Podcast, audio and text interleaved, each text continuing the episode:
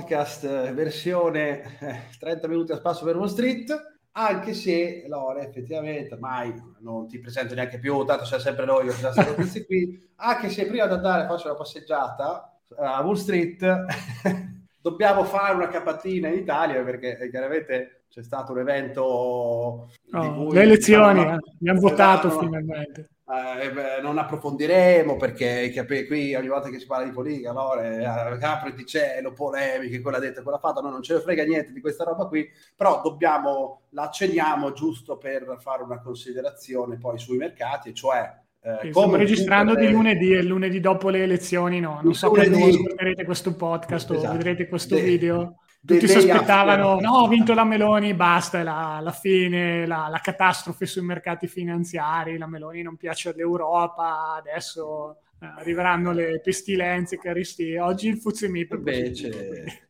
No, allora, diciamo una cosa. A parte che per chi ha Eni e Enel o le energetiche... No allora, diciamo lunedì, diciamo. Partiamo dal contesto. Allora, eh, eh, tanto ti ricordi 2016, elezioni di Trump, 2016 o 17? 2017. 16. No, 2000, novembre no, 2016. dopo nel 2020 durante il Covid che ho vinto. Sì, sì, sì, novembre, novembre 2016. Trump, cigno nero, non so aspettare nessuno, borsa mi ricordo, future a meno 5 la notte, ti dico solo che chiusero positivi perché non so aspettare nessuno, negativo, Trump al governo, roba così, da lì partì uno dei rally più puliti e meno volatili della storia, più 0,40 al giorno, nel 2017 salì solo la borsa, quindi tra l'altro con tassi di interessi in aumento, questa ce la metto io per condire perché dice che cioè, correlazione perfetta tassi in aumento con il crollo dei mercati, no, la borsa lì salì con Trump al governo e con i tassi della Fed in aumento. Quindi questo tanto per, perché sai, qui eh, ogni volta c'è gente che non sa com- bene come gira la, la, faccenda, allora giusto per andare sì, a mettere non, il puntino. Mi pare che tipo chi abbia ottenuto il risultato migliore sia stato Obama durante il secondo mandato, perché era stato eletto in mezzo al al bottom del 2009, quindi poi... 2009. Esatto, esatto. È geniale, che... grande. Cioè, sì, eh, si è preso... Sì, sì, si è preso la... il... tutti i vantaggi quella storia lì. Oh, si, ri... si riprese poi l'economia. No, allora, diciamo una cosa, che a parte gli scherzi poi andiamo a bomba sulle altre notizie. Allora, intanto il MIB comunque, se uno guarda il grafico, attualmente è l'unico che per ora non ha rotto i minimi annuali. Per fare l'esempio, il DAX li ha rotti. Ora uno può dire oggi rimbalza, oggi che è lunedì fa più uno, è forte, è forte ma ha perso comunque il 20% prima, quindi è il tipico rimbalzo. Poi magari di quelle robe che invecchia malissimo proprio in settimana, che tipo se il podcast esce giovedì o venerdì si è fatto un meno, io speriamo di no però. Meno vedi, ma Vabbè, ma lì devi guardare gli USA a quel punto, perché già l'Europa è messa no, così. Chiaro, sì, ma sì. USA fa meno 20, non è che l'Italia sovraperforma. C'è anche il discorso, l'Italia è un indice bancocentrico, quindi eh, c'è tutta questa storia dei tassi, anche la BCE sta iniziando a correre lato tassi interesse, le banche sono contente da una parte, ma sono contente perché sono da, a meno 90 dei massimi, non è che son, rimbalzano perché eh, così è una, una, nuova era per, per, i bancari, sono meno 90, fanno un rimbalzino, poi è anche da dire, è vero che rialzo dei tassi uh, per, per, l'attività bancaria è positiva, ricordia, ricordiamoci che dall'altra parte c'è la contrazione dei debiti, eh, del, del, credito, contrazione del credito che gli va contro e inoltre le, banche, essendo pieni di titoli di Stato, se aumenti i tassi di interesse, poi quelli hanno delle perdite in conto capitale. Quindi eh, c'è questo rimbalzino qui, ma non è che c'è la correlazione. La politica conta fino a un certo punto perché, perché è brutto a dirlo, ma purtroppo 80% della politica in Italia non la decide il partito che poteva essere eletto anche Pinco Pallino, anche Topolino, Purtroppo l'80% delle manovre vengono decise dall'alto, perché l'Italia è un paese che è fortemente indebitato, quindi può fare qualcosa a livello di politica interna, ma poi sulle grandi cose purtroppo non ci si può muovere. Quindi andava sul PD, andava sull'altro, a noi ci deve interessare che fino a un certo punto, tanto io sono dell'avviso e anche credo, sto parlando anche per te, Lore, che la salvezza è comunque individuale, quindi non eh, ci sarà sì. nessuna, se uno aspetta o uno pensa che mettendo la X su, su, una cartella elettorale, che la propria situazione cambia, c'è il governo di, di, a destra e a sinistra che ti viene a salvare, ti crea il lavoro, roba così, quella roba non esiste, non esiste ah, mai. Infatti il primo partito rimane, anzi si conferma sempre più forte quello degli astensionisti, eh, per la prima volta è scesa sotto il 70% l'affluenza, anche quello è un segnale fortissimo.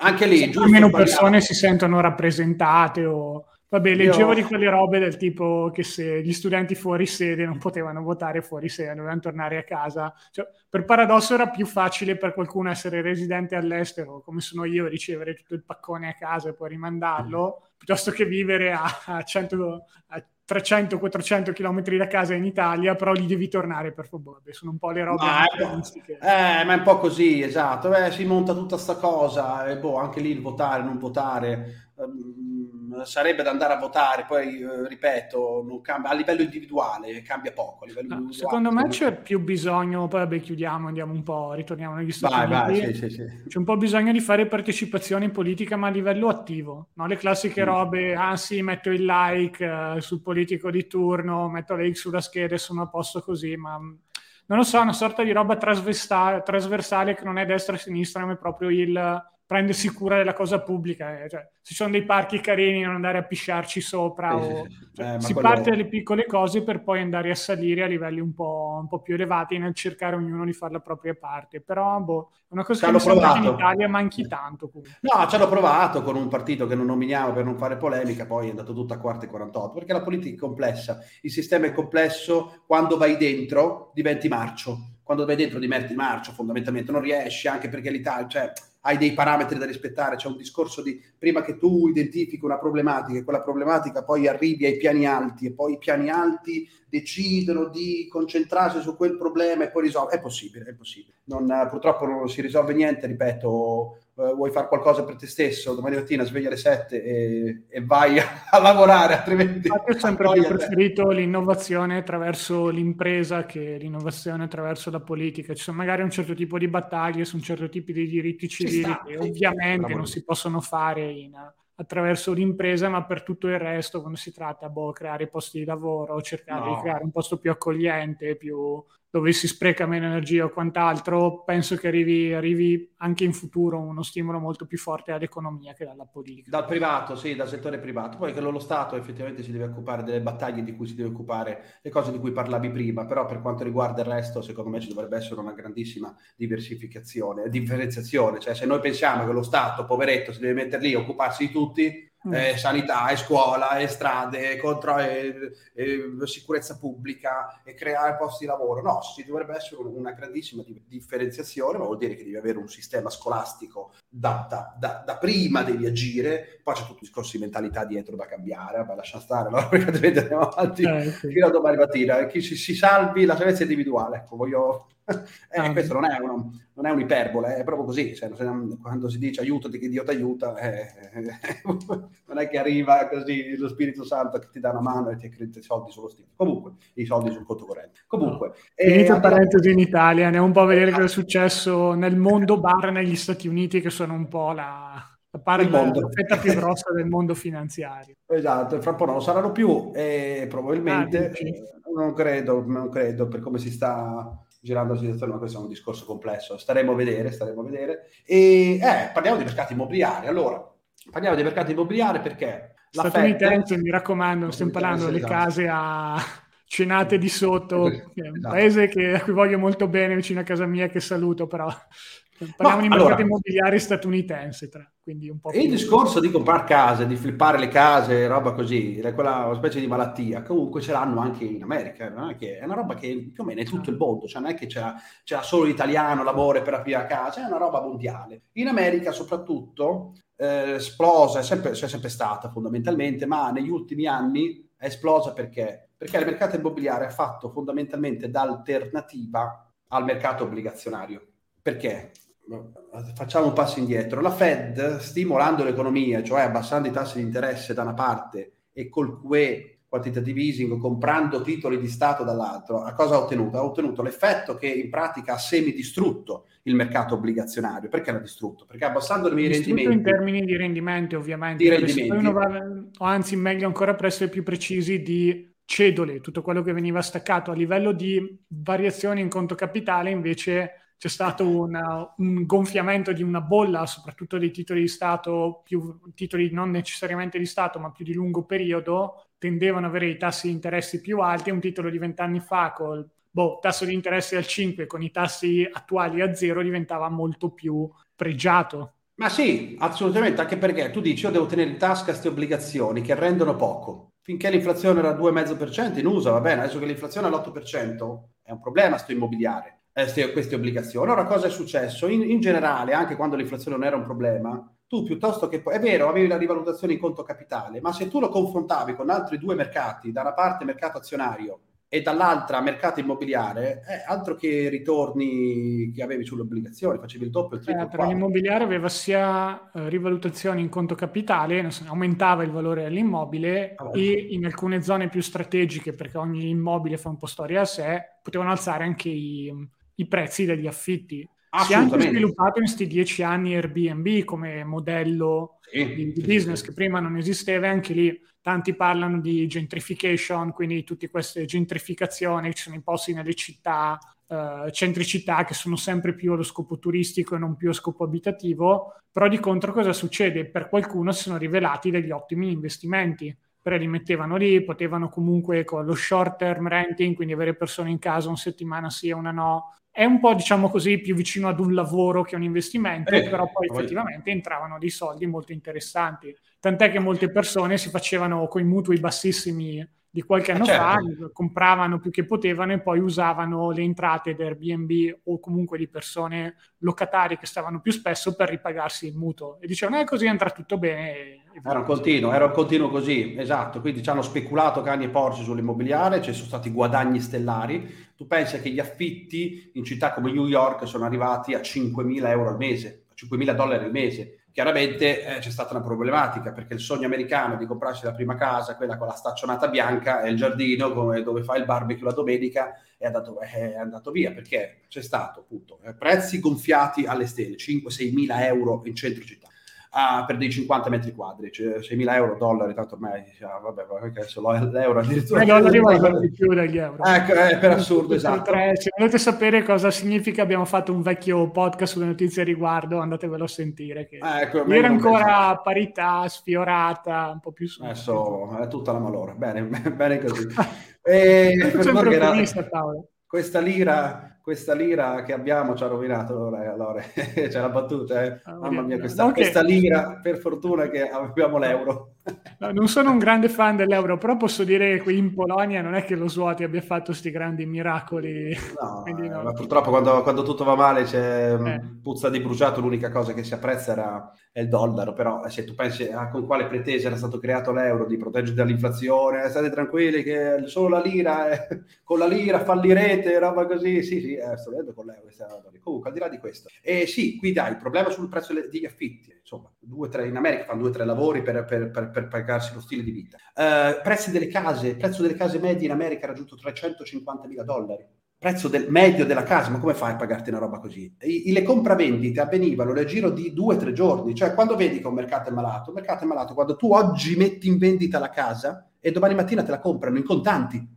Non cioè in America solo, c'era, ma c'era anche ad un prezzo di solito superiore rispetto al prezzo che veniva richiesto e leggevo addirittura delle volte rimuovendo la cosiddetta due diligence, cioè compravano sulla fiducia, poi non è che facevano l'ispezione per vedere se sì, cadeva a pezzi, c'erano i pipistrelli. Boh, una roba, una speculazione devastante. Eh, se tu guardi i prezzi in Florida che, o in Texas, che sono due delle, degli stati dove ci sono state rivalutazioni importanti, i prezzi rispetto a 5-6 anni fa sono aumentati quattro volte. Quindi una roba Però assurda. Forse no? se ci pensiamo era un po' meno, diciamo così, marcata rispetto al 2007-2008, dove lì c'erano veramente dei mutui che venivano dati anche a cani e porci e lì effettivamente poi si era scatenata una speculazione ancora più pericolosa. Quindi, in questo caso c'è stata sia una salita dei prezzi, ancora una forte componente speculativa negli ultimi eh. anni, poi adesso un po' frenato che è la notizia di oggi, però diciamo che in qualche modo non si è mai superato il confine che si era raggiunto nel 2007 in termini perlomeno di liberalità di prestiti alle banche. Perché diciamo che da tutta la quantità di, di, di, di uh, liquidità che ha emesso la Fed sul mercato tramite acquisto, ripetiamo, di obbligazioni, quindi svincolando le banche dall'obbligo di comprare, dalla possibilità di comprare obbligazioni, quindi eh, distribuendo credito a tasso zero a destra e manca. Eh, facendo questo la Fed appunto ammazzato i rendimenti del mercato obbliga- obbligazionario, ma dall'altra ha pompato due mercati, immobiliare e, eh, e azionario. Azionario poi in America c'è tutto il discorso del margin debt, quindi ci si indebita a tasso, se hai tu un tasso dell'1-2% sui soldi che prendi in prestito, ma il, vedi che il rendimento sull'azionario è del 7-8% l'anno, tu che fai? Ti debiti per andare a investire sull'azionario, si chiama il margin debt che era arrivato. Mi ricordo che in tanti lo chiedevano quando andava tutto bene, ma anche in Italia, non posso prendere in prestito l'1 o il 2 l'azionario del 7 medio e mi porto a casa il 5, sono un fenomeno. Se qualcuno l'ha fatto, nonostante noi l'avessimo sconsigliato, sarei curioso di vedere come sta andando adesso. Eh, Quando l'azionario perché... si sta prendendo su uno dei suoi momenti di pausa e c'è comunque da, da ripagare il, il, debito che ci si è presi con l'1-2%, quello che è, con tutto quello che ci sta dietro. Sì, Quindi sì, magari sì. uno guadagna di meno per l'inflazione, sta spendendo certo. di più. Eh, Adesso è una problematica, eh sì, adesso è una problematica perché siamo, la, la Fed ha invertito a U la politica monetaria, monetaria perché l'inflazione gli è scappata di mano di fatto, sono in modalità panico. Hanno tre bolle, fondamentalmente, hanno tre bolle da sgonfiare. Quando Powell parla del soft landing, atterraggio morbido, è perché quello deve fare una specie di, deve fare giocoliere fondamentalmente, perché lui aumentando i tassi, allora per loro adesso il primo obiettivo è abbattere l'inflazione eh, e l'ha anche detto, cioè loro non gliene frega niente fondamentalmente del mercato obbligazionario, del mercato immobiliare, del mercato azionario, può andare in crash. Anche della piena quanto. occupazione, che in teoria dovrebbe essere uno degli obiettivi della Fed, in, cioè perlomeno a livello di statuto, ma in pratica quello che è stato detto è ragazzi, finché l'inflazione non è sotto controllo, quella è la priorità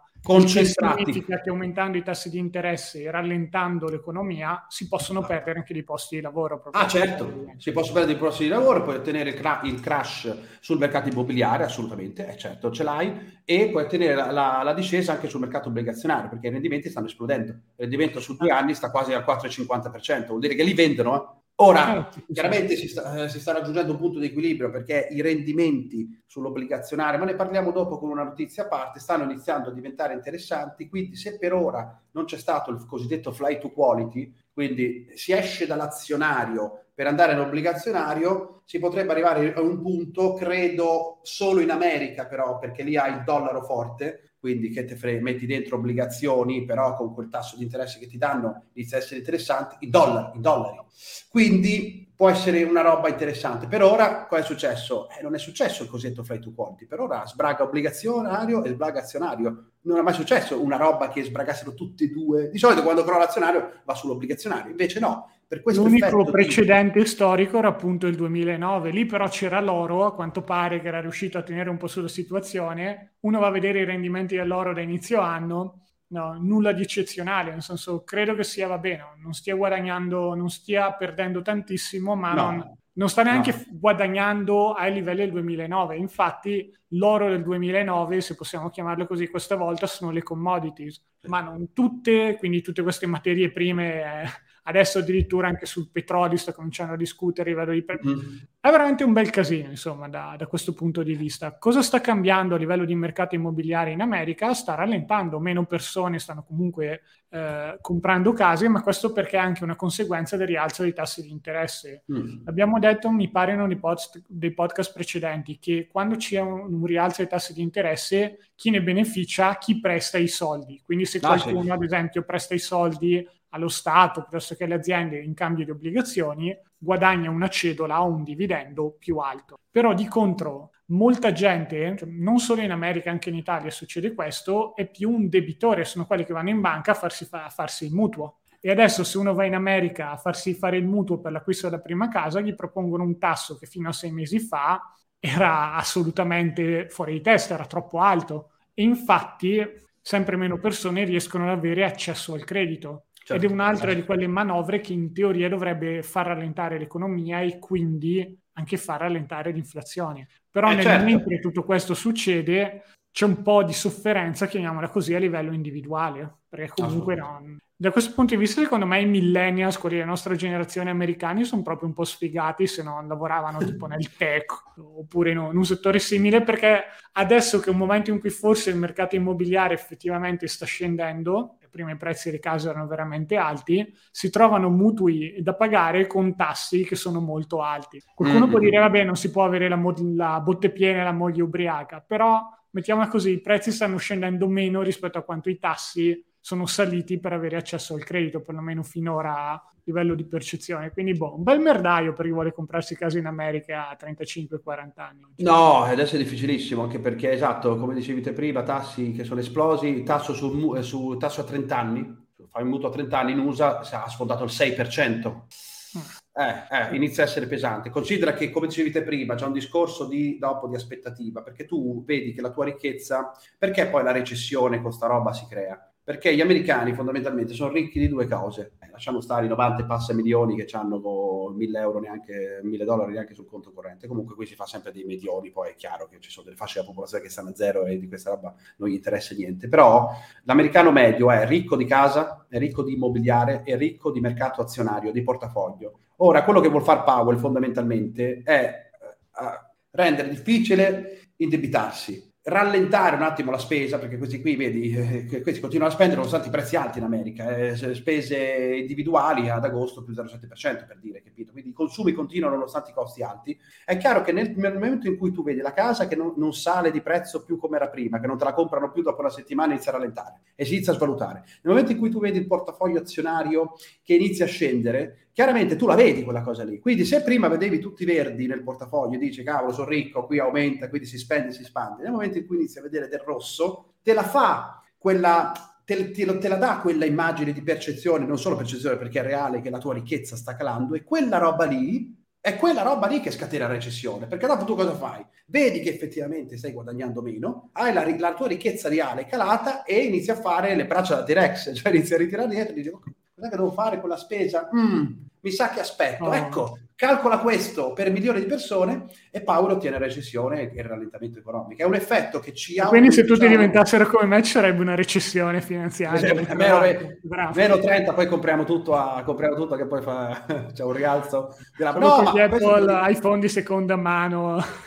Esatto, si rivendono così, tutto black così.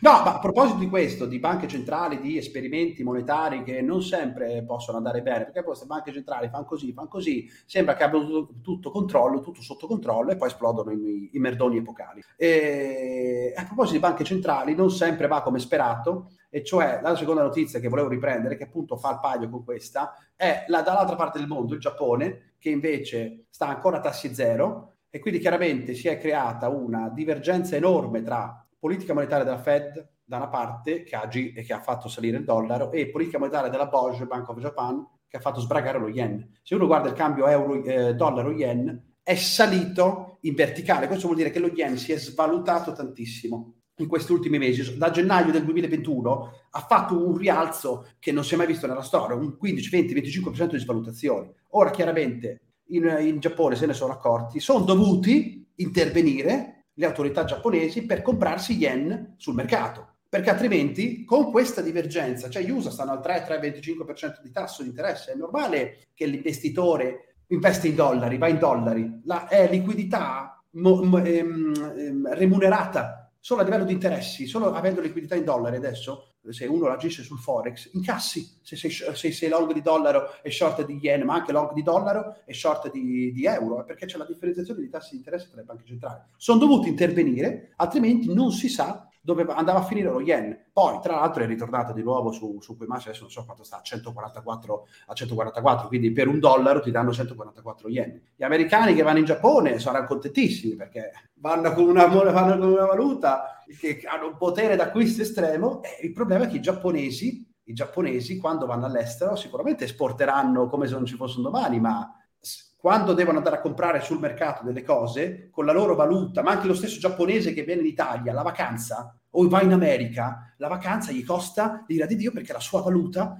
vale poco. È chiaro che ad un certo punto la banca centrale deve mettere un freno, questo per dire che eh, tutti questi esperimenti, eh, ho capito che facciamo il giochino dei tassi di interesse, però poi, però poi... Allora lì è chiaro, bisogna dire una cosa, che tutta sta roba l'ha messa in moto la Fed, eh. l'ha messa in moto chiaramente la Federal Reserve, perché finché tutti erano a tasso zero, mm, va bene. Nel momento in cui la Fed ha iniziato a invertire la politica monetaria 1, non a caso quasi tutte le banche centrali del mondo hanno seguito ruota, perché altrimenti tu hai una svalutazione interna della tua valuta che fa paura e hai grossissimi problemi interni. Tu guardi solo la situazione dell'euro in questo momento, abbiamo per noi europei euro che sta sbragando a livello di potere d'acquisto, inflazione. E quanto ci costa la roba? C'è un paese come l'Italia, l'energia adesso, gli costa tantissimo perché la dobbiamo comprare in dollari cambiando i nostri euro che non valgono più un cazzo e, inoltre c'è l'inflazione a 7, 8, 9% l'anno. Capisci che la, ecco perché la BCE, nonostante non voglia aumentare i tassi di interesse, perché altrimenti tutto il debito pubblico d'Europa esplode, deve aumentare assolutamente i, i, tassi e infatti c'è il BTP che quanto sta? Sta oltre il 4% e quindi ci saranno problemi di rifinanziamento sul debito e tutta questa roba qui. Ma tutto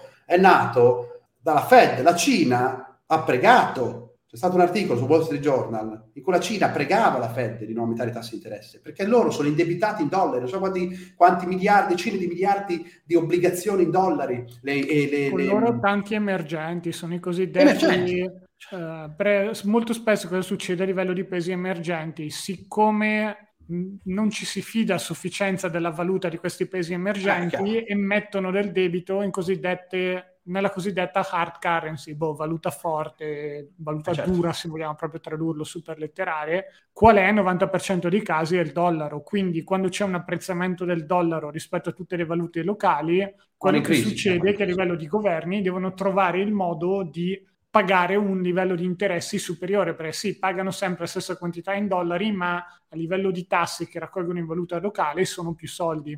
Eh certo, quindi devono stampare più moneta locale, più inflazione a casa loro. Per quello che poi c'è quei fenomeni di iperinflazione tipo Argentina e roba, ne sta saltando uno dietro l'altro. Sri Lanka e l'altro che sono andati lì a mettere a ferro e fuoco la casa del presidente. Lì cadranno. È normale che tutti questi paesi qui cadranno, eh, purtroppo andranno in grave disordine civile, no? perché tutti, il discorso di disordine civile è, è, relegato a questo discorso delle valute? Per questo motivo, perché sono paesi che sono indebitati, per rendere più appetibili le loro obbligazioni l'hanno emesse in valuta forte, la valuta forte si apprezza, i loro interessi esplodono, la banca centrale deve intervenire e quindi c'hai l'Argentina e c'hai il Libano che crolla e c'hai quello e quell'altro. Quindi il grosso problema, tu pensa, ci sono 3,7 trilioni, che sarebbe in italiano sarebbe bilioni, 3.700 miliardi di obbligazioni e di paesi emergenti denominati in dollari. Quindi attenzione a comprarsi uno, non è che adesso sono da evitare, però conto è comprarsi un ETF di obbligazioni emergenti quotate in dollari dove tu hai avuto, è vero, il crollo del,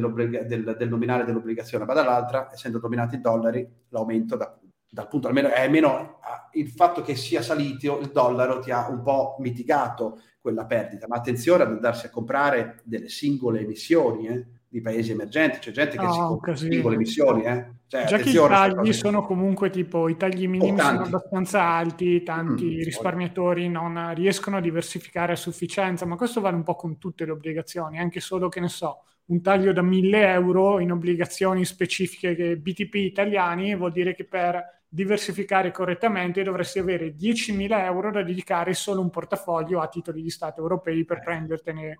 almeno 10. Poi è complesso, è palloso, e...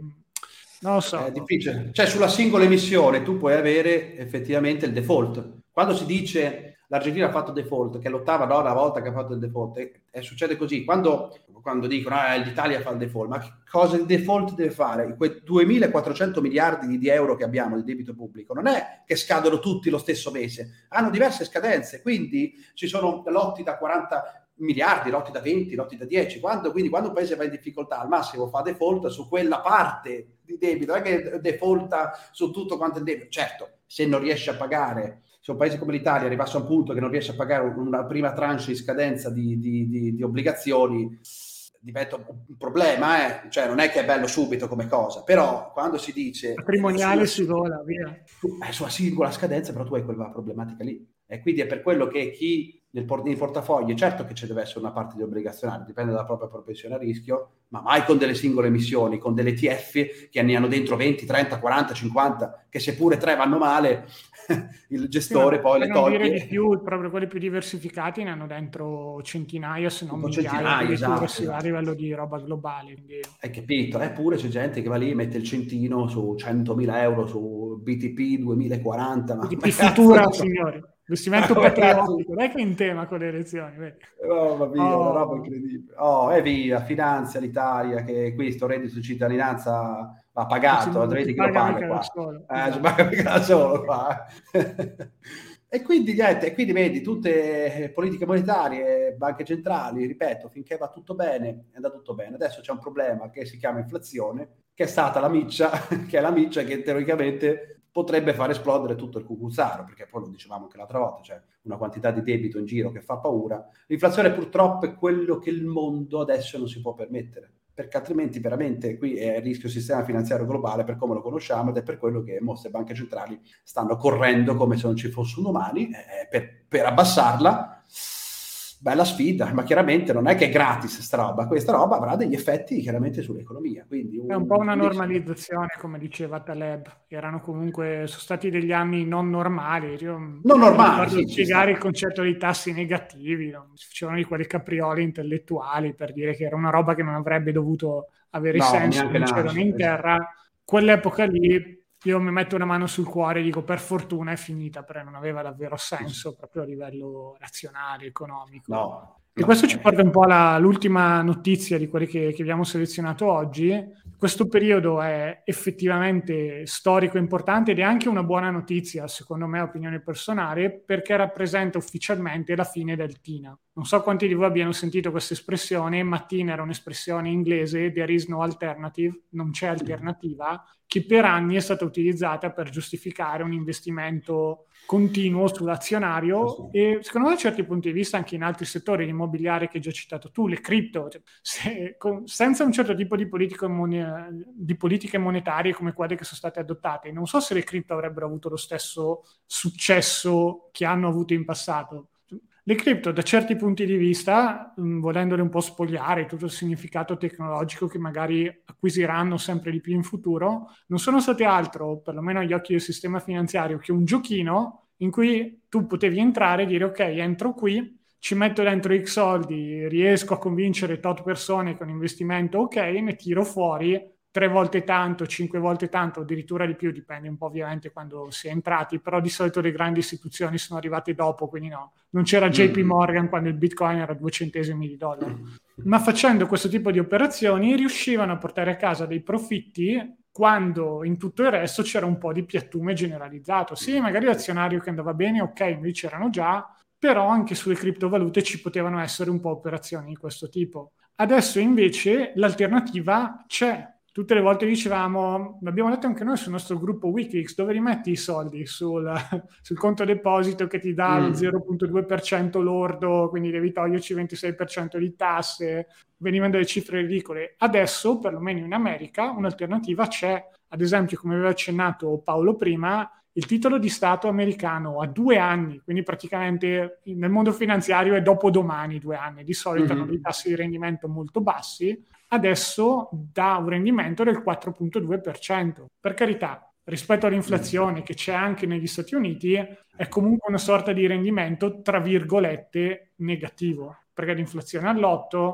il tasso di rendimento è al 4, la differenza è negativa. Ma da certi punti di vista è comunque un enorme passo in avanti per un risparmiatore. Perché prendiamo un risparmiatore che magari vive in modo molto frugale, e che ne so, le sue spese aumentano del, dell'8% e passano da 100, no, facciamo boh, da 10.000 a 10.800 dollari al mese. Però lui può investire un, un milione col 4% che è a disposizione adesso in titoli di Stato di due anni, non che sia un consiglio di investimento. Però facendo così, quello che ottiene da questo rendimento al 4% va a coprire molto di più di quello che è l'effetto dell'inflazione sulla sua spesa personale. Mm. Quindi è uno di quei casi magari un po' difficili da capire, ma in cui se si hanno grosse quantità di denaro ferme e uno stile di vita non super, come magari che ne so, tanti fire, vabbè, no, non andiamo magari a livelli così estremi. L'idea è che quello che può succedere è che un certo tipo di prodotti, nonostante abbiano un tasso, chiamiamolo nominale, più basso rispetto al valore dell'inflazione, poiché viene messo tanto capitale al lavoro, riescono in qualche modo a più che compensare l'effetto dell'inflazione. Mm.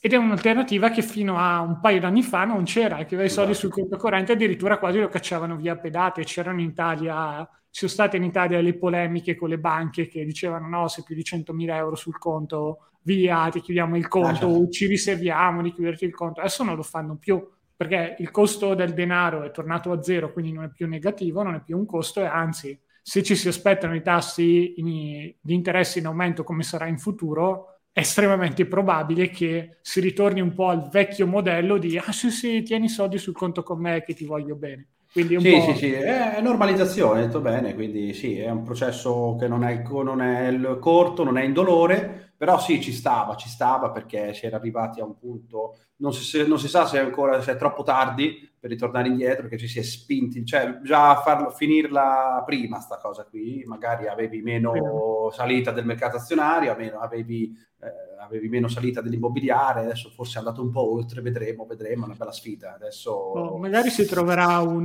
nuovo nuovo normale. Tanti parlavano del new normal quando c'erano i tassi negativi, adesso se ne troverà magari uno più equilibrato no. di, di, quello vecchio, ma magari una sorta di via di mezzo rispetto a quello che avevamo prima, che comunque non è detto che fosse il, il mondo migliore in assoluto, no, nel senso, sono sempre un po' di compromessi qui e là.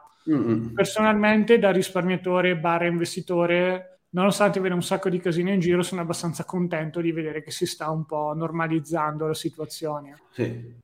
Anche perché no. di nuovo si pulisce un po' il mercato da tutti gli eccessi, incluso il nostro. Tutti quelli che facevano il video su TikTok, guarda, ho comprato eh. Amazon, è salita del 30% in due settimane, non l'ha fatto però, forse era una creep, vabbè. Eh, adesso non li fanno più e boh, di solito si riconosce chi è un po' un ciarlatano quando parla di finanza personale perché nel momento in cui i mercati girano in negativo e succede, ci rimangono per un po' di tempo, si vanno ad occupare. Sparisce. O spar- sì, sparisce proprio. Non so cosa sia la nuova moda adesso, boh, gli allevamenti lumache. No? no, quelli erano roba vecchia, non lo so, non sono, non sono aggiornato. Se, se, conoscete l'ultima moda in termini di truffe o finti investimenti, staff.lixinvest.com così ne... se ne inventeranno un'altra figurati magari ci, ci, facciamo sponsorizzare le cripto sponsorizzavano qualsiasi cosa ultimamente l'ho viste su tornei di calcio tornei di scacchi qualsiasi Quindi, cosa sì, sì, sì. Forse, forse, la festa è finita vediamo vediamo comunque sì è un mercato che è normale se si da, parte tutto dalla Fed se si ridimensiona quel tipo di liquidità lì poi a cascata con un effetto leva diverso, come dicevi prima te, cioè le cripto sono un proxy del, del, della leva della Fed eh, moltiplicata per, per 10-20 volte, hai capito? Quindi nel momento in cui cala quello, cala per 10-20 volte, all'incontrario eh, c'hai quel tipo, di, eh, c'hai quel tipo di, sì, di, leva contraria, però quindi il mercato azionario ti perde il 30, il mercato delle cripto ti perde il 90. Eh, Peccato, potevano venire a sponsorizzare il nostro podcast, poi vabbè, avremmo perso un po' di obiettività forse. Sì, eh, beh, è chiaro, cioè, è normale.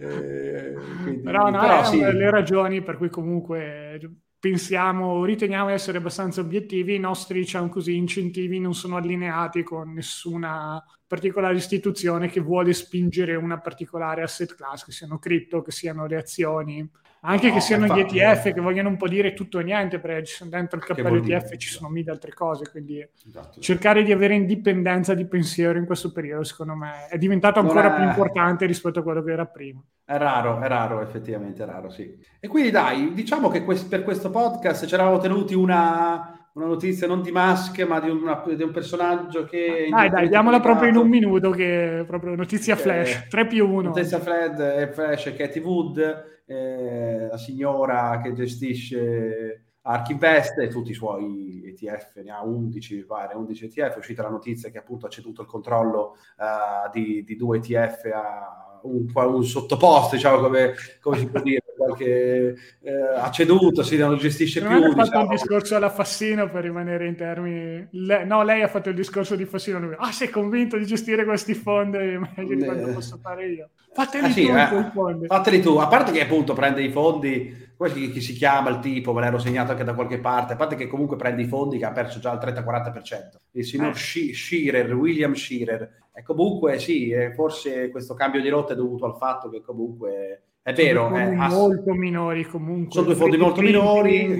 Israel sì. Innovative Technology. Sono piccolini, le performance chiaramente... Ecco, lei era una di quelle che era riuscita a sovrapperformare pesantemente il Nasdaq negli, ultimi 3-4 anni. Chiaramente quando non ti accorgi che però eh, hai sovrapperformato troppo e non esci in tempo perché poi il guadagno lo devi, lo devi contabilizzare se rimani a mercato, adesso chiaramente lo sta sottoperformando sì. si è mangiata ridere perché c'erano tipo erano dei meme finanziari chiamiamole così che vedevi Katie Woods e il cotone che tipo da, da, quando Ark era aperto nel 2022 dopo che Ark era sceso il cotone faceva meglio Faceva, il cotone faceva meglio erano partiti Buff. con sì. tipo lo standard pure Warren Buffett uno dice vabbè però cioè, stiamo parlando comunque de, di uno degli indici più grossi del mondo e del vecchio che sempre sia lodato eh un igienico. Poi invece è arrivato il cotone e lì ho capito che, che per cattivuzza era sì. dura.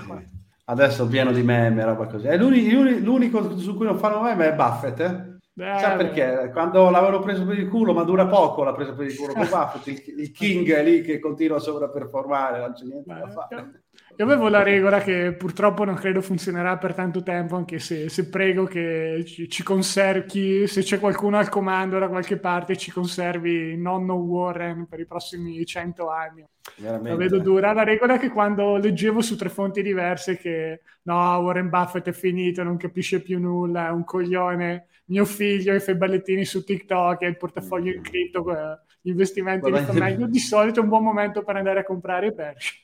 E infatti, eh, sì, sì, sì, funzionato, sì, devo dire, è stato funzionato. È così, è così. E quindi vedi, chi va, sa, chi va piano va, sa nella, e va lontano, soprattutto nel mondo della finanza, che è così, che se non ti stai attento, quello che ti dà ti toglie per, per, per 10. Comunque Quindi, sì, dai, è ancora lì. Cioè, quando avevo letto la notizia pensavo, ah, l'hanno, l'hanno buttata fuori, si è ritirata, perché invece i due fondi minori, cioè, era un po' le classiche notizie a chiappa, a chiappa click ah, che TV si è ritirata, basta. No, adesso, adesso. Ah, no, però ha dato due fondi di merda che poteva darli sì, anche sì. a me probabilmente, che tanto...